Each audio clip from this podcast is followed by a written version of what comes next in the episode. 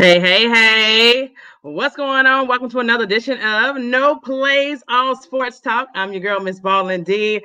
Happy Hump Day Wednesday. We got another exciting show lined up for you. I cannot wait. We've got a very special guest. Uh, some of you may have seen him on the big screen with LSU. Some of you have seen him possibly with uh, Washington University.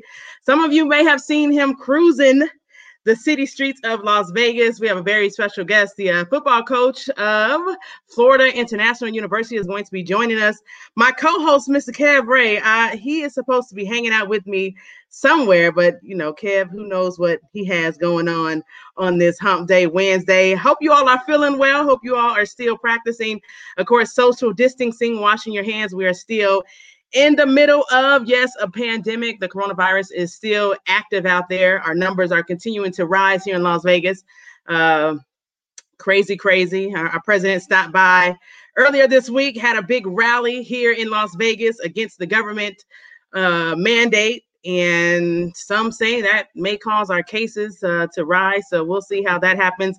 But control what you can control. Make sure you're washing your hands, wearing your mask, social distancing, and taking care of one another. It is a Hump Day Wednesday. A lot to talk about in the world of sports.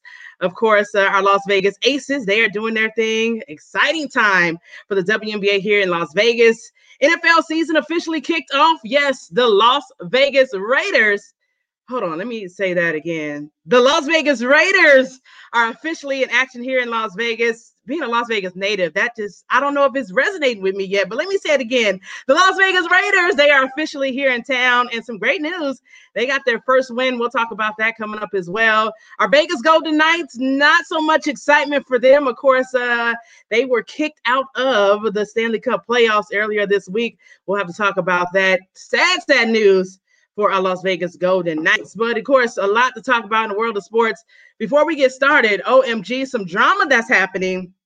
Oh, my girl Cardi B, she has officially filed for divorce from her boo thing, uh, Mr. Offset. Of course, they have been together for three years and uh, they have said they're calling it quits. Cardi says she just cannot handle any more cheating from Offset. So she is wrapping that on up. So we'll see about that.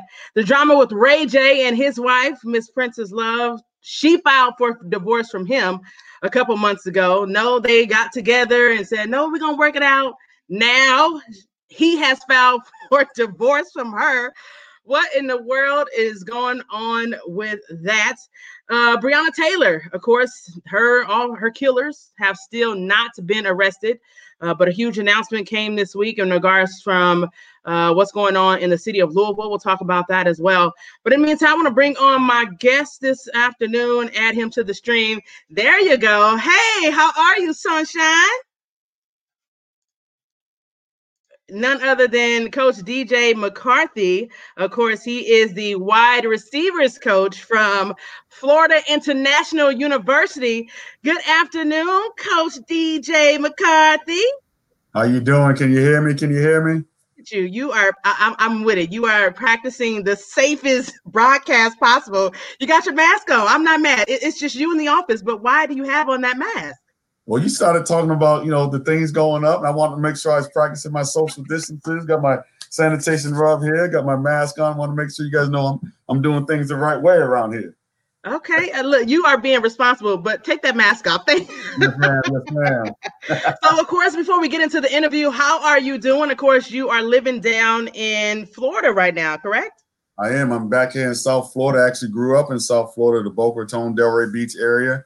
I'm down here in Miami now, where I'm coaching at Florida International FIU University down here, uh, just west of the airport, 10 miles from downtown Miami, 15 from South Beach. Let's get ready to rock and roll. South Beach now. How are you staying safe? South Beach at one time, you guys' cases were on the rise as well. What is the state of the coronavirus right now in South Beach and in Florida? Well, we was on the rise because all these people were visiting and thinking that because of the because our president was telling us with the heat, you don't get it. So they were down here for they were down here for spring break. They were down here for what, Memorial Day. They came down during the summer thinking that the heat will chase it away, but that's not true. So uh, yeah, I stay off of South Beach. I'm I'm west of all that. Um, I come in my office. I'm in my office 18 hours a day. Uh, our players are practice social distances. We we test them three times a week. Things are going well. So for us here at FIU, our things are going down. Um, we, we, we got a, our own little bubble going on here at FIU. So our first game is in a is in a week and a half, ten days. We're playing uh Virginia up in Virginia against Liberty. Nice. So I gotta let people in on our little secret. You and I, oh, we have something in common. We got a little connection. You, you want to tell our secret, or should we keep it on the low low? ah, maybe we tell them a little bit later. tell a little bit later. I, I won't spoil it for now. But of course, talking about your, your team being in a bubble, how have you all been preparing your players uh, to stay prepared, to stay focused, and stay in shape during the coronavirus pandemic right now? Well, so what we've done, what we did, we started way back in in in, in March, April, and May. Uh, we didn't bring the kids back on campus until June. Uh, as soon as they came on campus, unlike some of the other schools that are out there that kind of did the herd thing, bring them all in, don't test them, get them all to get it, and then have them tested and then have them get rid of it after two weeks. Which you know, if I, I got a son who's college age, if I found out the school was doing that with my kid, I would have a problem with that. So what we did, we brought them all in. We brought them in like uh, you know 10, 15, 20 at a time, tested them, and then we quarantined them. And then they had to spend uh, uh, three or four days till they got their test results back. Once they got their test results back, if they were negative, they would go to the dorms. If they were positive, they would stay in quarantine. Then we'd bring the next group in. So we did we did that. It took us about uh, three or four days to get the whole team in. Uh, and then they all went through the same thing. We, we brought them in. They put them in put them in an apartment. They had their own apartment. They had their own uh, own apartment, own kitchen, own uh, bathroom, so they, they weren't and infecting each other if they happened to be positive. Once they were negative, they would move to the dorm. After that, we tested them two or three times uh, through the summer uh, to make sure that we, we didn't have any uh, we didn't have any outbreaks. And then you know, so we've been really good with our bubble. Uh, we practice together, we work out, we worked out in small groups of ten. Then it grew up to twenty, and now we're in, we're we're practicing, we're tackling and all that. But all the kids are, have been in the bubble. All the kids are testing negative. Like I said, we're testing three times a week. We're getting ready for our season to kick off, like I said, on the 26th. So, what type of testing are you guys doing? Because, of course, it was the big announcement from the Big Ten earlier today that they, after they said, you know, no, we're not going to uh, have our season, we're going to postpone all fall sports. They came forward this afternoon, or shall I say earlier this morning, and said, no, we are actually going to play. We're going to do some daily rapid testing. Now, there's been some controversy in between to in regards to what type of test they're going to do. What type of testing are you guys doing for your players? So what we're doing, we get that big old long Q-tip and we stick that thing up there and tickle your brain. So I mean, it's the worst. It's the worst thing ever. I hate it. They know every time I walk up there, it's going to be some drama because I'm going to holler and scream and kick my leg up because they stick that thing way up there and hold it in there for 15 seconds. And then they pull it out and they put it in the other nostril for 15 more seconds. It's the worst 30 seconds. Other than get my LASIK surgery, it's the worst thing I've ever been a part of. It, it, it and then you and you got to do it two or three times. Then you got to test for the antibiotic. It's just it's just so much. But you know, this is what we got to sacrifice. This is what we got to do in order to, uh, to get our kids on the field. Um, you know, to get out, get on the field to play, and then, you know, we got to make that sacrifice to make it happen. So, what has been the morale in regards to the feedback that you've been getting from the players and other coaching staff? What has been the morale in regards to the players wanting to come back and play? Do they feel safe? Do they feel like uh, they are taking the, the proper protocols to protect them? What is the morale in regards to the locker room? How are the players feeling right now? You know, that's a great point because in the beginning, there was a lot of uncertainty. Um, a lot of uncertainty because we, we don't know about the virus. We don't know what the uh, after effects are going to be if you get it. We don't know you know, within the large heart that they're talking about that's out there. I mean, that's why the Big Ten and Pac 12 stayed away from it because when you get it, it enlarges your heart and your respiratory system. So you, they don't know what the long term effects are. So our kids were kind of, um, and the parents, rightfully so. So when we told them what we were going to do and how we was going to set it up, it kind of put them at ease. And, and, and they've seen the effect. And, and Nick, said I think Nick Saban hit it right on the head. Like those, the kids are getting it at home and then bringing it to campus. So for us to bring them here put them in a bubble. You know, we're feeding them, we're, we're, we're, we're making sure they're taking their classes, they're in a bubble, we're protecting them um, the best that we can. You know, it's really up to the kids. You're talking about 18 to 22 year old men, alpha men, and they got to be locked up. They got to stay in the dorms. They got to can't be out in South Beach and downtown Miami and Brickell and stuff. And they got to make that. That's a big sacrifice that they have to do as college students in order for us to have a successful season. So speaking about that responsibility, are is there any punishment that's being held for the players to, to hold them accountable if they happen to to be reckless and, and go to South Beach or go to a, a, coronavirus party of sort some sorts? What what type of discipline are you guys having on the players to hold them responsible? Well, this this is the thing. Like our, our leadership here is unbelievable. Coming from our president to our AD to our head coach, and then what we've done, we put the onus on the players. So when our kids return back to campus, just like everywhere else there were parties, there was this and that. And then we put the onus on our players and the leadership of our team. Great teams are led by their players. Good teams are led by coaches. So we put it out there. We put the challenge out there to them. We we, we told them, hey, if you guys want to continue to have your scholarships, you want to continue to get your education paid for, do the right things and and be the leader, not just the leadership for our team, but the leadership for the rest of the kids who are coming back on campus. I mean, we gotta we gotta have the social distance. We gotta wear our masks. I mean, we're walking around campus. This 90 degrees out there. and You got a mask on. It's hard to breathe. And I got a coach with a mask on. The kids have their their um their shields and stuff. But it, it's tough, and it really is. But in order for us to get what we want, you know, you got to sacrifice so that you can have the things that you want to have, and that's and play in the season and get a chance to uh, live your dream of being a college athlete. So speaking about living your dream, you certainly you, you know what it takes. Of course, uh, you were a wide receiver for Washington. Uh, throwing it back in the day, of course, 1991, you won a championship with yes, uh, the University of Washington, as well as you also won a championship as a coach with the LSU Tigers. What was oh, that? Ex- look at you, you're showing out. You're showing out. so what is, what is that? I'm not mad at you. What is that experience like? Of course, of course, you've been on both sides of it. You've been a player and and a coach, and you've won a championship on both sides. What is the difference in the two, and what feeling do you get, and how do you prepare for both sides? There's a big difference because as a 19, 20 year old kid, you don't realize how um how impactful that's going to be for the rest of your life. And you know, you think about it, there's only one champion at the end of eight, at the end of each year. Um, in 1991, we won it at the University of Washington. We actually split it with the University of Miami. So I grew up a Miami fan. So I won on both sides. I was hoping we got a chance to play to, uh, to figure out who the real champs were. But as a player, you just go, you're going through the motions. You're trying to survive every day. You're going to class, you're going to practice. You know, you know you have big name guys on your team like Napoleon Kaufman, Lincoln Kennedy, those guys.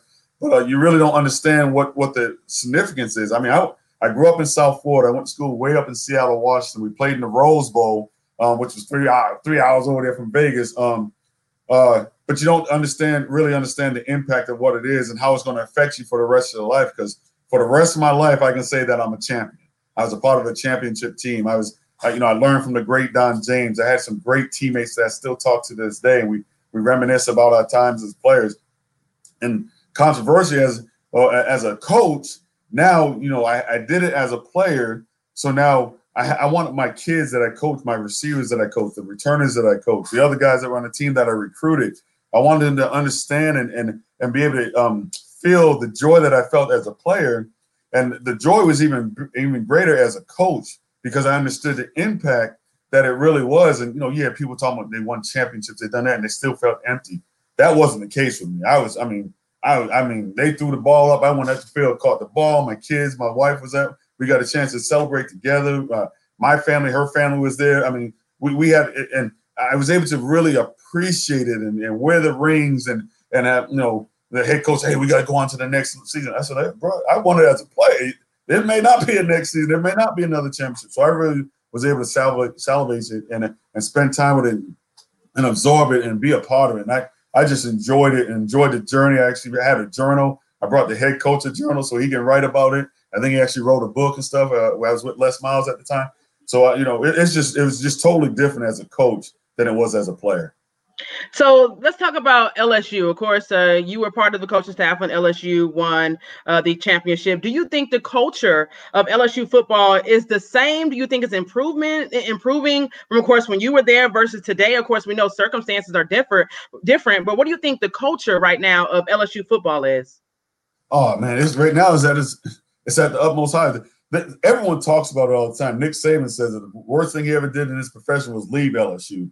He went to the Dolphins to chase money. Now he's at Alabama and you know won six championships, been in eight or nine of them. But um, the culture there is unbelievable. It's per capita, they have more people in the NFL in the state of Louisiana than any other state.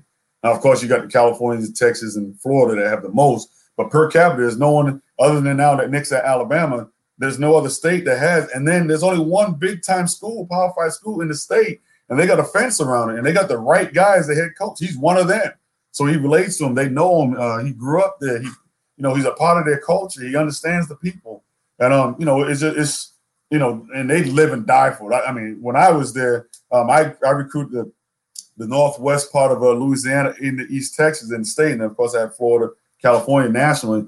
But I had a guy that would come down to every game out of that Shreveport area, and he had he actually had a son that played at one of the smaller schools, and I was like, "Oh man, you're going to miss the game this week." He was like, "Huh? I'm not missing it." I said, "Your son's playing." He said, "He ain't good enough to be at LSU, but I'm not missing my Tigers." I mean, it's just a different culture down there. I mean, they love their Tigers. There's no better. Like, I've been at all the big stadiums in college football, and there's no better place than Saturday night at Tiger Stadium than to watch a game. And they do it right. They they spend all day getting ready for it, and and you hear it that night, and the chills stand up on your back of your neck and your hairs and stuff. It's just it, it's just an unbelievable place. Crazy. I believe I got my co-host. He is finally uh tapped in and, and found a way to connect with us. Mr. Kev are you there, sir? I am here, and I'm so sorry, Coach. Uh, I hate to have you know stalls like that. Something went wrong.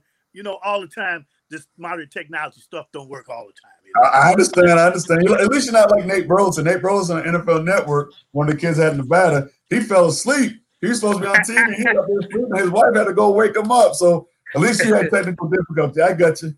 Coach, I, am going to sleep right now, Coach. I'm just kidding. Coach, yeah, we're gonna have to write you up, brother. You. I got a question for you, Coach. Yes, sir. Uh, yes, sir.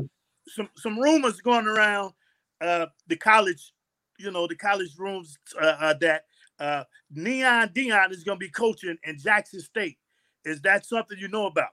Well, so um, he's going to be coaching somewhere in college football. There's no doubt about it. I mean, he's done a great job at his, his institution down there at uh, in Texas. I got a chance to go visit him.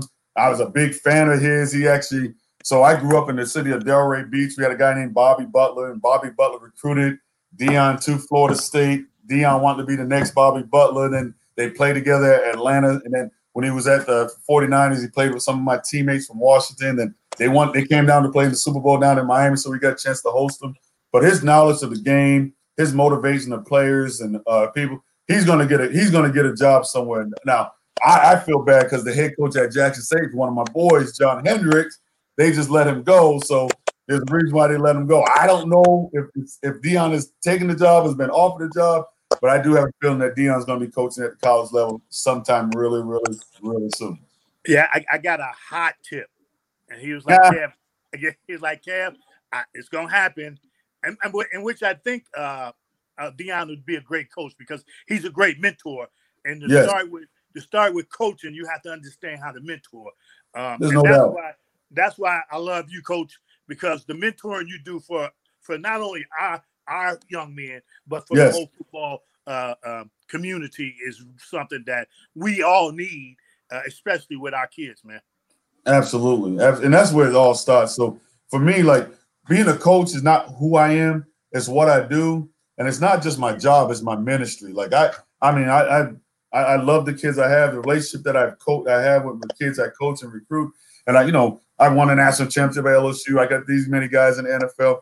But my my biggest thing is there's been over 250 kids that I recruited, coach, that have gotten their college degrees and have gotten better because of the interaction that we have. God put me in a position to help these kids out. Either I recruited or coached them, and they're getting their degrees and they're putting themselves in a better a better position um, as men. And my motto is I'm gonna build a man. If I build a better man, he'll be a better player.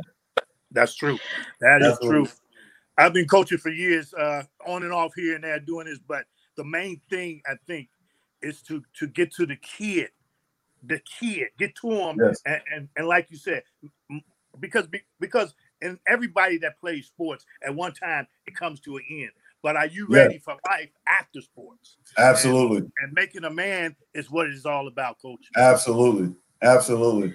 So it's funny that you say you talk about recruiting. Of course, as we know, you are a you are the uh, wide receivers coach for Florida International University. Of course, you spent some time up at UNR. Uh, you've had your hands on Mr. Brandon Marshall. You've had a I huge did. impact in him. Uh, what is it like recruiting for the kids who who want to get to that level? You know, who want to score that that college uh, scholarship who want to get that NFL chance, what would you say right now? Because of course, recruiting has changed. There's no such thing as coaches being able to get out to actually see these kids. They have to actually shop and sell themselves to coaches now. What advice can you give to students who want to sell themselves to coaches like yourself? So the number one thing is make sure you have your computer, you got your Zoom, because that's the only way we can recruit. The NCAA just passed the dead period. It's going to go all the way to January 1st. So there's no off-campus recruiting. The kids can't come on campus so we can see them, spend time. We missed the whole summer camp, so we to be able to evaluate the kids. We missed spring recruiting back in uh, April and May. So this is going to be a unique thing. So now us as coaches and recruiters, because every coach, we have 10 assistant coaches, and we all have a recruiting area that we're responsible for. Not just our position, but an area. So all 10 of us coaches have a part of Florida. Then we go nationally and go, uh, go different areas. So the important part is the relationships that I have as a coach with that kid's high school coach or that kid's mentor or that recruiting service that I know. Um, and that it's going to be it's going to be huge. It's going to be a big trust factor on. Hey, we didn't get a chance to see this kid at senior film. We're going to have to go back to junior and sophomore film uh, to evaluate the kids. And then what the other thing that has to happen, these kids have to go out with their video. Their mom and dad is going to be video them going through different drills and going to a, a, camp that might be going on or combine and get video and get it back to us. And then we have to do a great job of evaluating and making sure we're getting the right kids. And then it's really tough because usually you can bring them on campus. You got 48 hours with them to do some recruiting, spend time, meet their family, see how their family structure is. And, you know, I, I'm big on this. Like, I look at uh, how a kid treats his family, his mother, his dad, his, his, his a mentor, whatever it is. If they talking any kind of way to their mom or dad and being disrespectful, it's hard for me to respect that kid.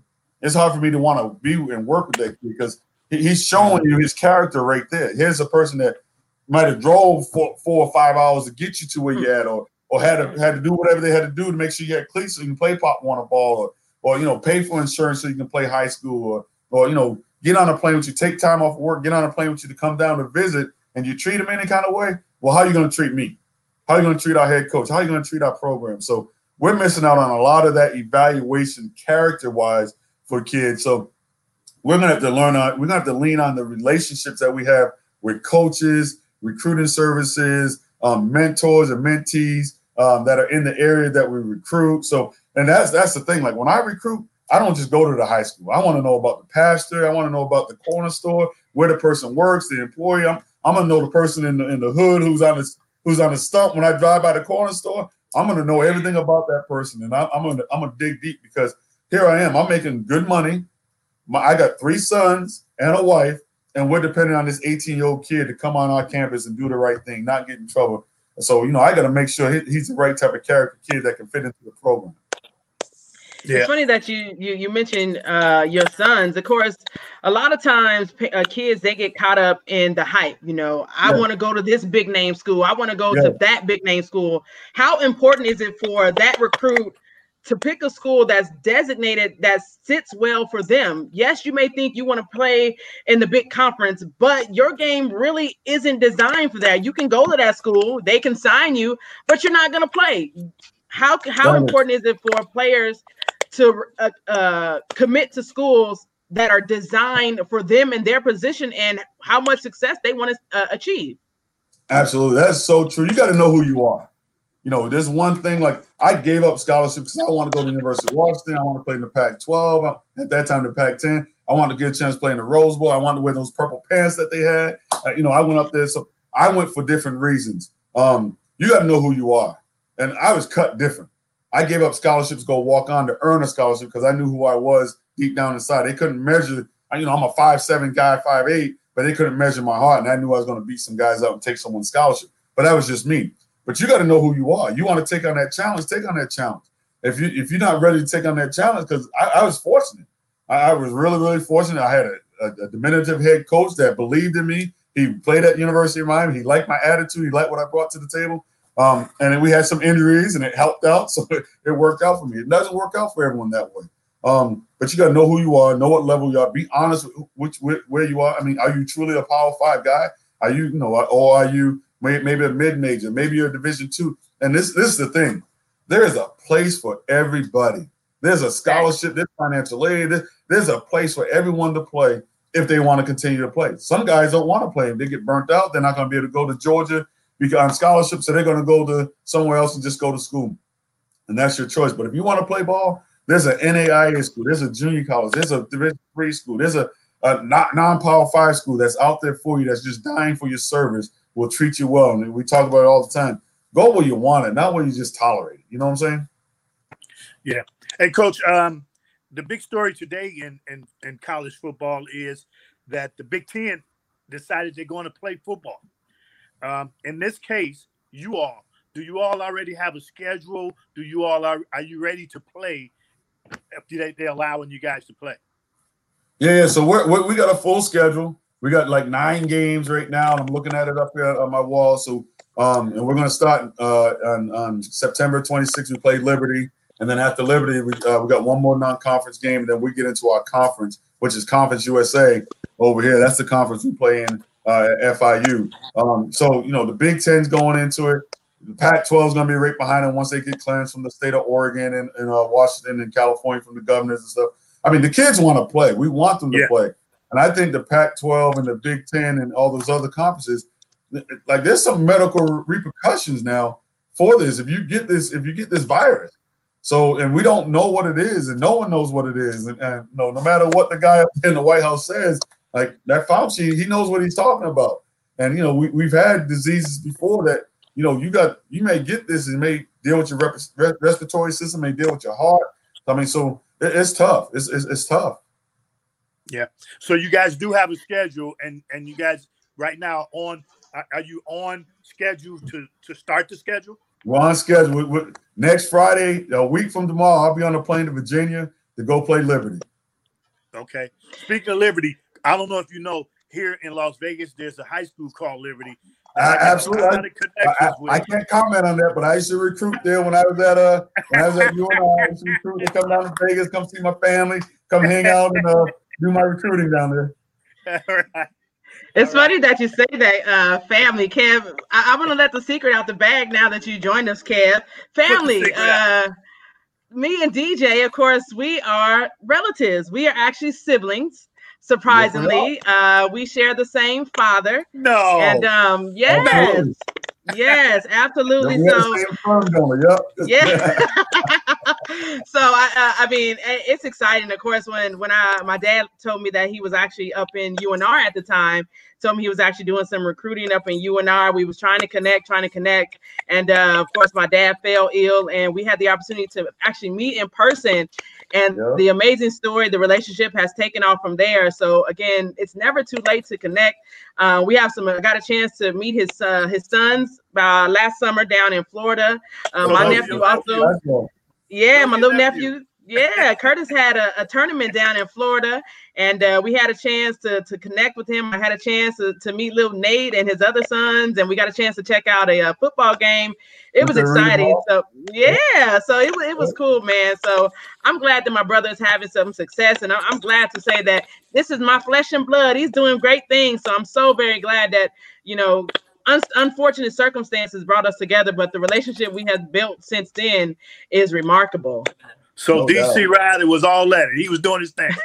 he, was, he was all he was all that. Like he's so so. Like, here's a quick story. So before he was DC Riley, he was Donald McCarthy, which is I'm I'm one of I'm one of the four or five juniors that he has. We got about 18 siblings. She didn't tell you that story. but uh, the story was like I grew up. My middle name is Groove. So just think about it. You, you know, you're a six, seven year old kid. First day of school, the teacher calls out your whole name, Donald Groove McCarthy. All the kids like, ah. So when I finally reconnected with my pops when I was about 18 years old, I was at Long Beach City College. I drove all night to come hang out with him in Vegas during like Memorial Day weekend.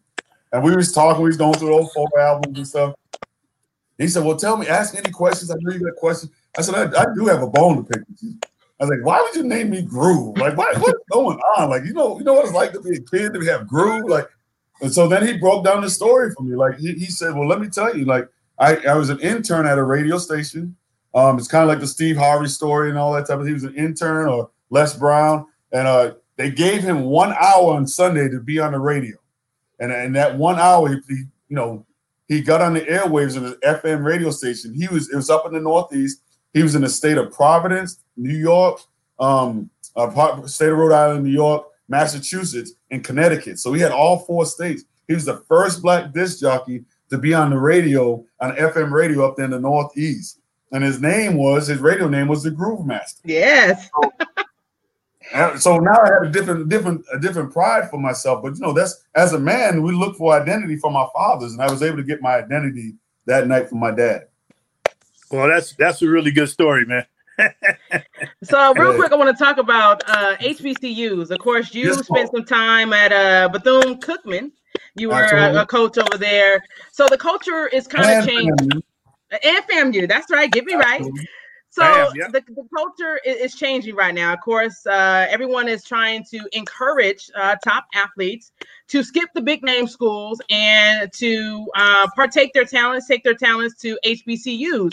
You, as a coach who play, uh, was a coach at a HBCU, two HBCUs. What is your take on that? Do you encourage it, or do you think again what school fits you? What's your take on skipping the big name schools to actually go to the HBCUs?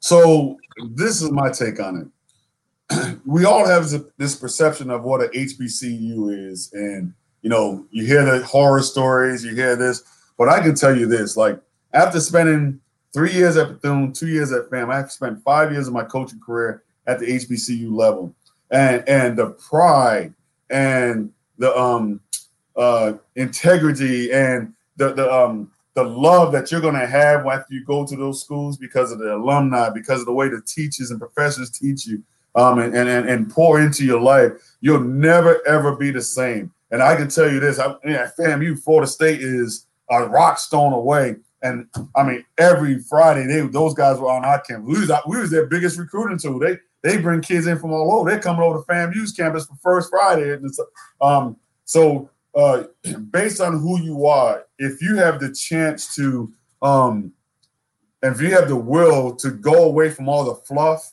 which is hard to do for an 18 year old kid, if you get a chance to go to an HBCU and be a part of an HBCU um, culture and lifestyle, and the pride and the alumni base.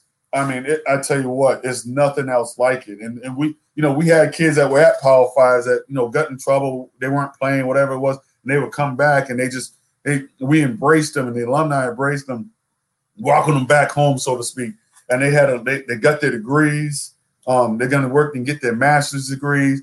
Um, you know, we're going to, they do everything they can at HBCU to make sure that kid leaves there with a degree, opportunity to get their master's degree. And then once you leave there, you have an unlimited connection of alumni that are going to help you get a job. Like like like like Kev was saying, because football is going to end, basketball is going to end. You're going to have that that network of hundred thousand people that look like you, that work like you, that talk like you, that understand and put you in a position so you can be successful once athletics is over. Yeah, yes, I think that's important. Few, it's, it's very few that that make it to that next level. I mean, yes. you, you still 100%. like here in, here in Las Vegas, uh, pretty much if you are if you go to UNLV and and you be and you're good at you know uh, athletics and and your grades, you're gonna get a job somewhere in this town. Absolutely. Once sports is over. So unless you unless you're moving on to the like you said the one percent that moved on to the next level, which is very hard. But even, but even then, Kev, like where we miss the mark and where we where the our kids miss it all the time, like what you got to use your status. We talk about it all the time. Your name, image, and likeness. Like yeah. when you got to use it when it's on fire. You you had a place like at UNLV, Vegas. Well, you got the whole strip. I mean, all those guys who are running those hotels and stuff, they're yeah. part of that culture there at UNLV. Yeah. They, are hiring people from there. So while you're hot, that's the one thing those guys did. Uh, the Stacey Augmon and all those guys, they they they really did a good job. They can always come back in Vegas and hang out. So when when, when you're a young player, you you miss it, you don't understand it. That's when you have the most power. That's when you need to do your network because your net worth is all about your network.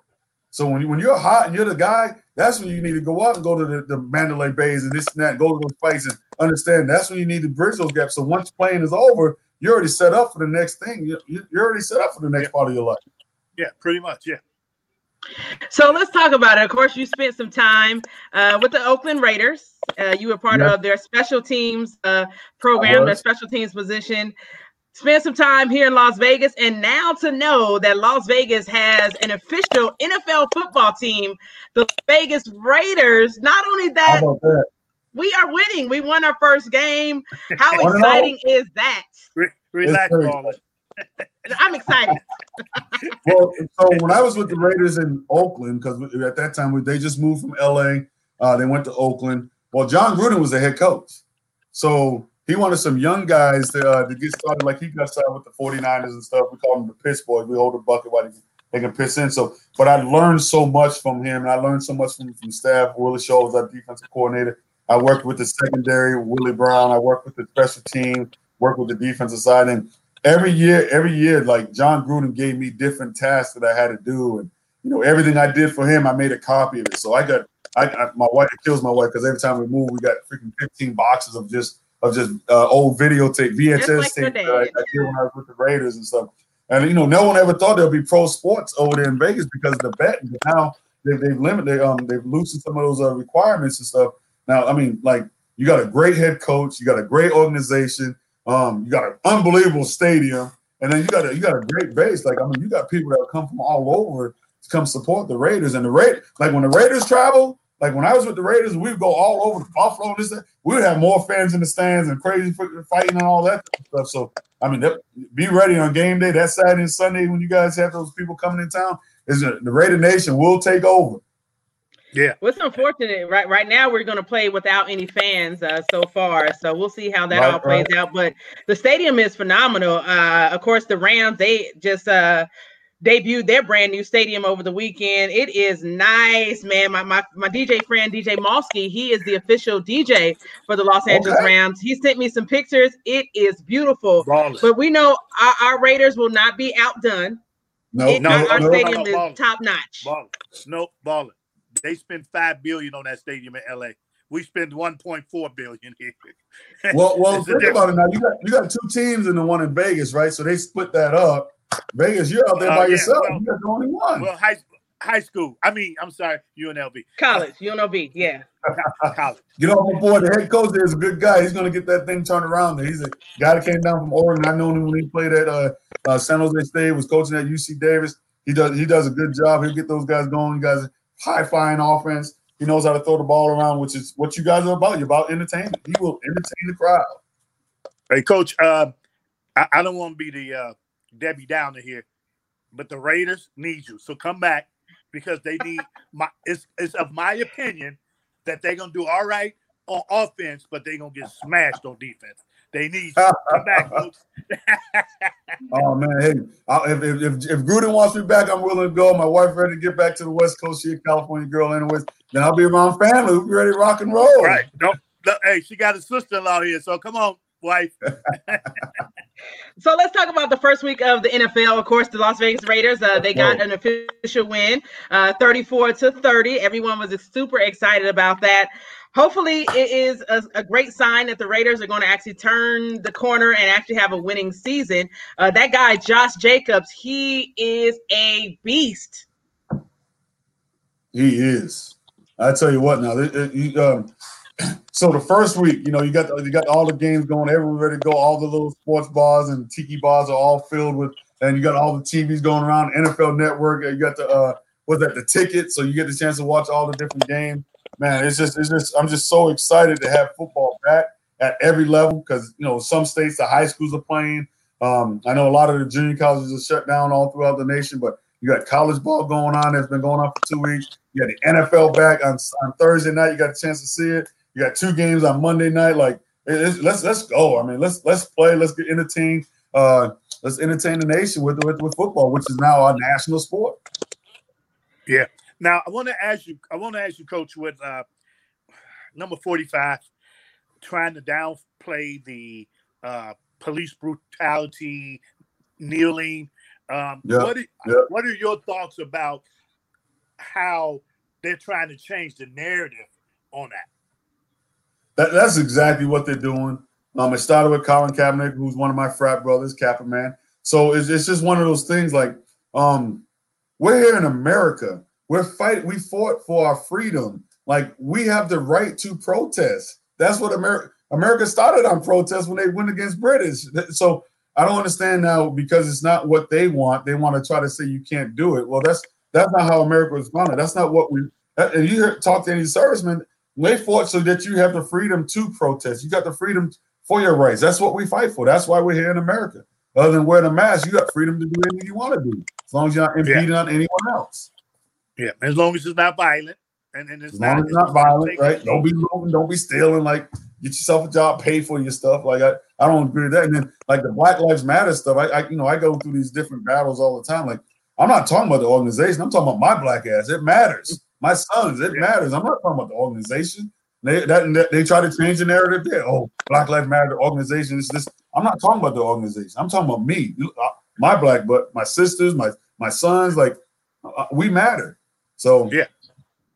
It's funny that you guys talk about that because, of course, Chicago Bears Hall of Famer uh, Mike Ditka he came out and he said uh, he told players get the hell out of this country if, if you want to protest and uh, you want to kneel get the hell out of this country Really, we're talking about a Hall of Fame coach yeah, who's telling Americans to get the hell out of this country because they want to stand up for something that they believe in. That's sickening. Just, and, just remember and, this: just because you have an education doesn't mean you can't be an idiot. True facts. like, and, and like, so this is the deal. Like, if you don't know that um, what America was truly founded on and what what the principles of America is about, like, it's about being able to protest. It's about being able to to freedom of speech. I mean, that's one of the first first uh, couple of amendments in uh in, in it. So like, and then remember, he was a head coach of the Chicago Bears, and there was a whole lot of black folks that he, that he stood on their backs to win that championship. So like, like, come on, man, like it, uh, we uh, we all, all lives do matter. Right now, we're talking about the Black Lives Matter movement because we, we we matter, and there's so many things that we have done as a people that have bettered this country and we just want to be now acknowledged for it and have an opportunity to be treated equal. It's crazy. We're just asking for equality, and everyone's up in arms. Look, look, look at this. Look at this here. You might want to take that off now, Kev. so let's talk about the city of Los Angeles. Uh, the LA sheriff, uh, the city of Las Vegas, something, uh, city of Los Angeles. My apologies. Something very tragic happened over the weekend. Uh, some some officers uh, were shot. Of course, we never want to to support, you know, senseless killings and senseless shootings. But the LA County sheriff has come out and said that he wants LeBron James to step up to the plate and match their one hundred and seventy five thousand dollar reward to have someone come forward to say who did the shooting. Really? I agree with him. Really? I, I, I, this is why I agree with him. Because when, when it was on the other foot, um, LeBron stepped up and donated money and, and all that type of stuff for the other side. Well, this is a senseless. They try to kill these cops sitting in the car. So, like, if, if you're going to do it on one side, why would you do it on the other side? Like, I mean, I know, I know you. I know you don't stand for someone coming up ambushing the cops sitting in the car. You don't, you don't, you don't, you don't stand for that, do you? Of, of so course. that's the sense of killing. We want to catch the people who try to kill the police who are trying to protect us. Am I right? Yeah. That's how I feel. So, like, now, LeBron should I, up, in my opinion. I agree too, but I agree too. But it's LeBron's choice to say, "I want to give." It's not the police chief's choice to tell me. That's the only I, thing I have. The only problem I have with I, I got it too, but I you can ask. And he and he's kind of demanding. He he's kind of demanding, and it's a difference. Le- LeBron James has been very outspoken in regards to support of police brutality. Of course, we we don't never uh, against uh, African American men and women. Of course, we we don't never want to to support you know, senseless killings, but to demand that he steps up to the plate when again we've been fighting all season long for our, our voices to be heard in regards to what we stand for, in regards to what we want, equality. Now that the shoe is on the other foot and, and it's affected you and your hometown and it's affected your seat at the table. Now you want to call on us when we've been asking, crying out for you to hear, hear our points, hear our side of you for years, all year long, and you still it's been on deaf ears. Ah. So, so let me ask you this: If LeBron does that, do you think he get a seat at the table? Not at all. Good question. Good uh, question. I, I, don't know, but if he steps up like, "Hey, this is senseless. I'm going to match what you guys do. We need to find the people who did this to this to these cops who are here to protect us, protect and serve." Do you think now? Do you think they'll listen to him a little more? We, we know money talks. Uh, I mean, we know money talks, and, and we know money oh, talks. He does that. What, what are they going to say on Fox Sports? They're going to tell him to shut up and dribble, or they're going like, "Hey, this guy yes, steps up exactly. the other side to that's to exactly to what they think of him. Shut up and dribble." Exactly. Yeah. But now, if he if he steps up and be like, "Hey, I'm going to," you're right. I'm going to match this. We're going to find a person who did this, and uh, this senseless killing. That's just me. He, he says he re- he released a statement and uh, he says if LeBron if LeBron James does match, it'll bring the total to three hundred and fifty thousand dollars he released a statement saying he wants LeBron to match it because he knows LeBron uh, cares about law enforcement. And he says LeBron has expressed a very interesting statement on race relations and officer involved shootings and the impact it has had on Black communities. He says that the respect for all lives, including professions, races, and uh, civil matters, matter. So LeBron should step up. But out of all people in the city of Los Angeles, why LeBron?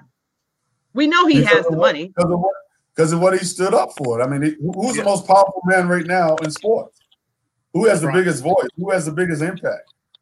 Le- LeBron. Back LeBron. Day, back day, I mean, they, they, they asked Kareem Abdul-Jabbar to help out. They asked Martin, uh, uh, uh, the boxer uh, Cassius Clay, who turned to be Muhammad Ali. They they asked Jim Brown. They ask Jim Brown all the time to step up and help out in different functions. So what if this guy is the most powerful guy? He has the biggest voice. Why wouldn't you ask the most the guy who has the most power, the most influence? Yeah. And and if it wasn't for LeBron, it wouldn't be basketball right now. LeBron saying let's play. Exactly right. Another topic I want to talk about. Uh, I don't know if you guys heard this story earlier, but WNBA All Star and uh, former MVP Maya Moore uh, she's yeah, yeah, of course she's been sitting. Yeah, she got a new boo. Of course, she uh she set out the last two WNBA seasons because she's been working very diligently uh on the release of Jonathan's Irons, uh, who she uh actually seen it all come to fruition in July. He was actually released. Of course, he's been serving 23 years behind bars for a robbery and assault case that he did not commit. And uh, they saw justice in July. He was released, and she was there to meet him as he uh, walked out as a free man. Uh, new details emerged today that uh, they have officially gotten married. Married surprising to all of us. Uh, they tied the knots. They got married. He proposed to her. Uh, sources say that he proposed to her earlier in the year while he was still incarcerated, uh, right. but he wanted her to wait on the answer to answer him because he didn't want her to feel like she was trapped. She he wanted her to know that if things turned uh, bad, if she wanted to get out, that she could a lot of people are actually questioning, you know, Maya Moore's action to say, you know, did you really do it because you want to see innocent people released from prison, or was this a personal gain of yours because this is your boo? They say that you know they've known each other for 13 years.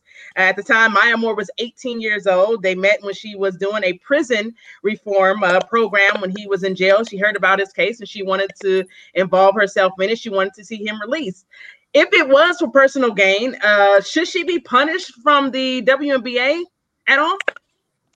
Punished for punished for love? What are, what are you talking? Like, what are we talking about here? So, first of all, the guy was wrongly accused. Am I correct in saying that? Absolutely. So she, here she is trying to help someone who's wrongly accused get out of jail, which they did. Uh, they got it. They have a relationship. Um, she helped. She, Kim Kardashian does the same thing. I mean, but and you know she doesn't marry the guy, but not that her guy's not crazy, but um, but she, like she helped the guy who was wrongly accused get exonerated, get out of jail, and and, and they're in love. Like I, what? I mean, I, I, hope if I get wrongly accused, that my wife would stand by me, help me get out, and then we get back together. I would love to have that happen. I, I mean, I, I, think that's tremendous. That you know, love is a lot of different ways. You never know where it's going to come from. And the fact that she was able to help her boo get out, and they got married, that's awesome.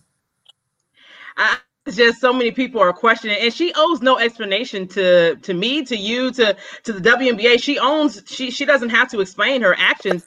I just I think people are picking on her you know because uh, they're saying she should have waited you know he's been in jail for X, X amount of time. But I mean if it's true love and you know obviously you know he's going to be loyal to some sort love is love and I'm all for it.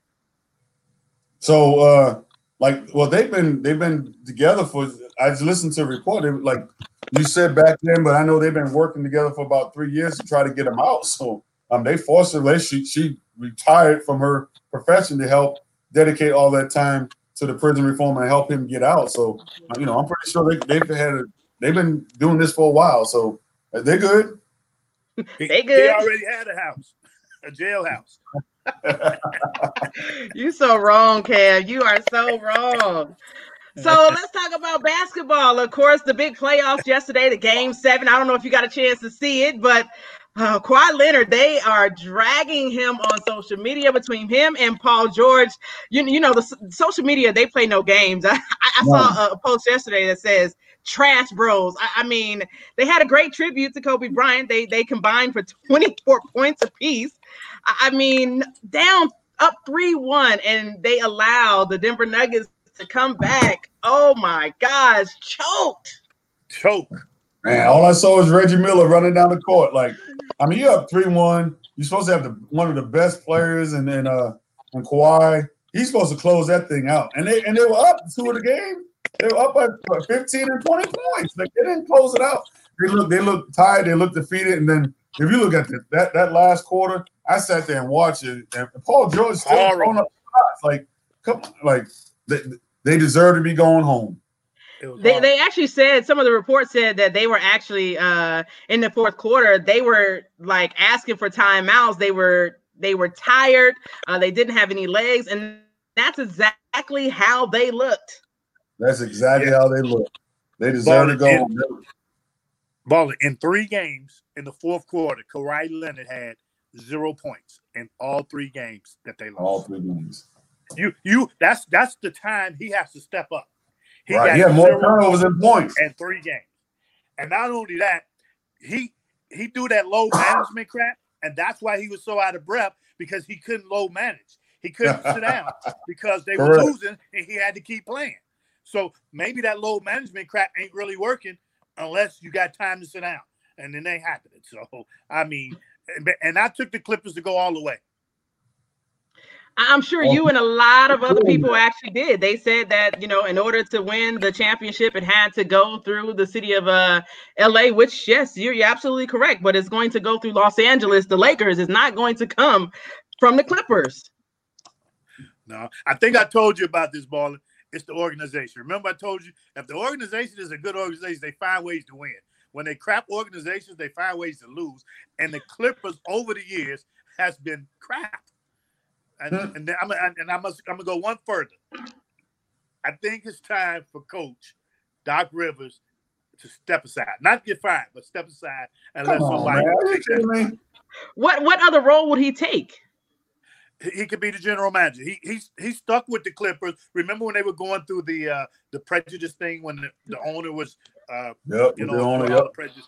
He he hung in there. So he could just be the general manager like Kiki Vandeweghe or you know John Elway or something. Just step aside and let Tyronn Lue or one of the young guys come in and, and coach these kids. Interesting. I, I'm not mad at you. That's that's not a bad point. So Lakers and uh, the Nuggets game one pops off, I believe, on Friday. A lot of people are calling Lakers in five. Uh, earlier today, NBA All Star first team was announced. LeBron James and Anthony Davis uh, both were uh, crowned uh, NBA All First Team. Of course, I think well deserved. James Harden, he was also on that list, which I'm not feeling. I, I would have put uh, Dame Lillard on the list over James Harden. That's just my own personal opinion. But do we think LA is going to? Uh, do we think Denver is going to be any competition with LA, or is LA really going to take it in five? Do we think that Mr. Jamal Murray, who I love, I, have become a huge fan of Jamal Murray, do the Denver Nuggets have what it takes to to defeat the Los Angeles Lakers? The question, my question is, can they stay hot like they've been staying hot? They've been, they've been shooting the heck out the ball.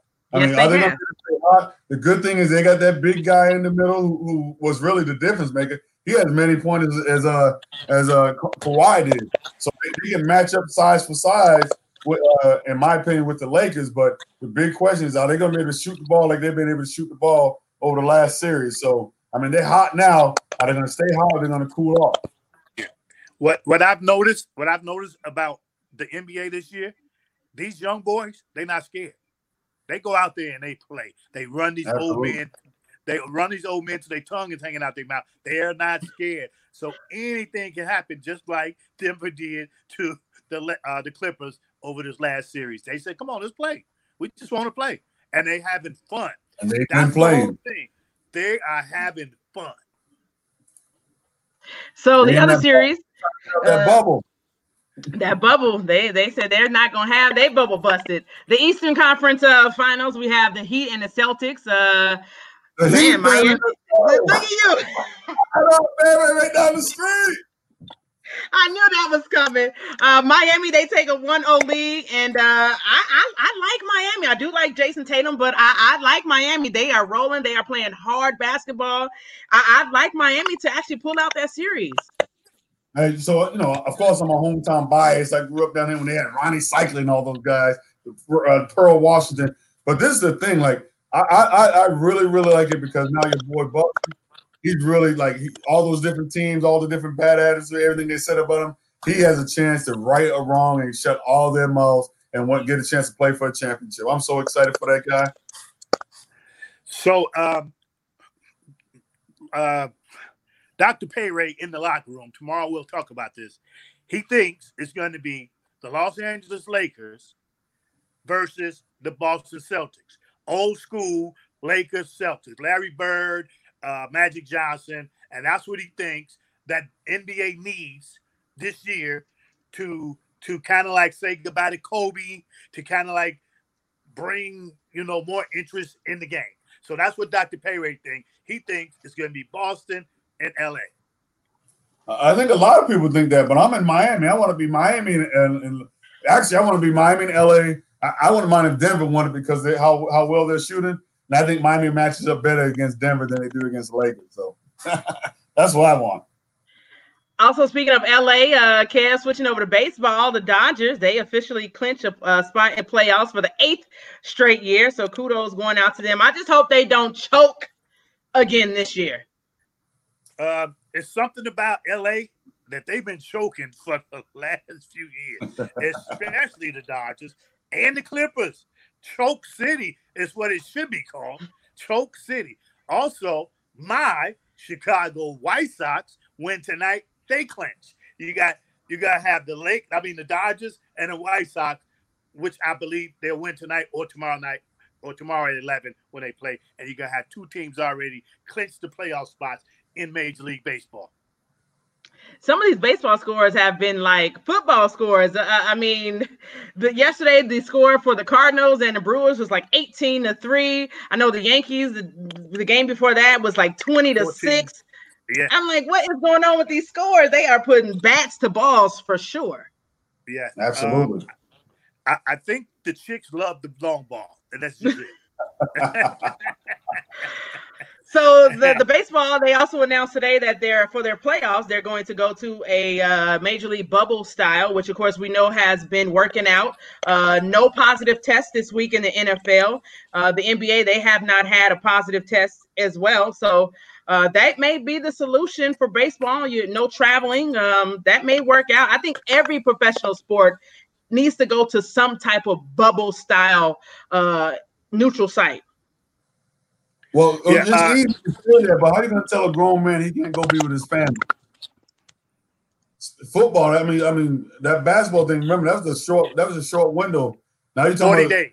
a grown man can't go go home to see his wife and kids and all that type of stuff. Like I don't know about that, Baller D. hey, hey, hey, coach. They'll be coach, they'll be sticking in the, the test lady.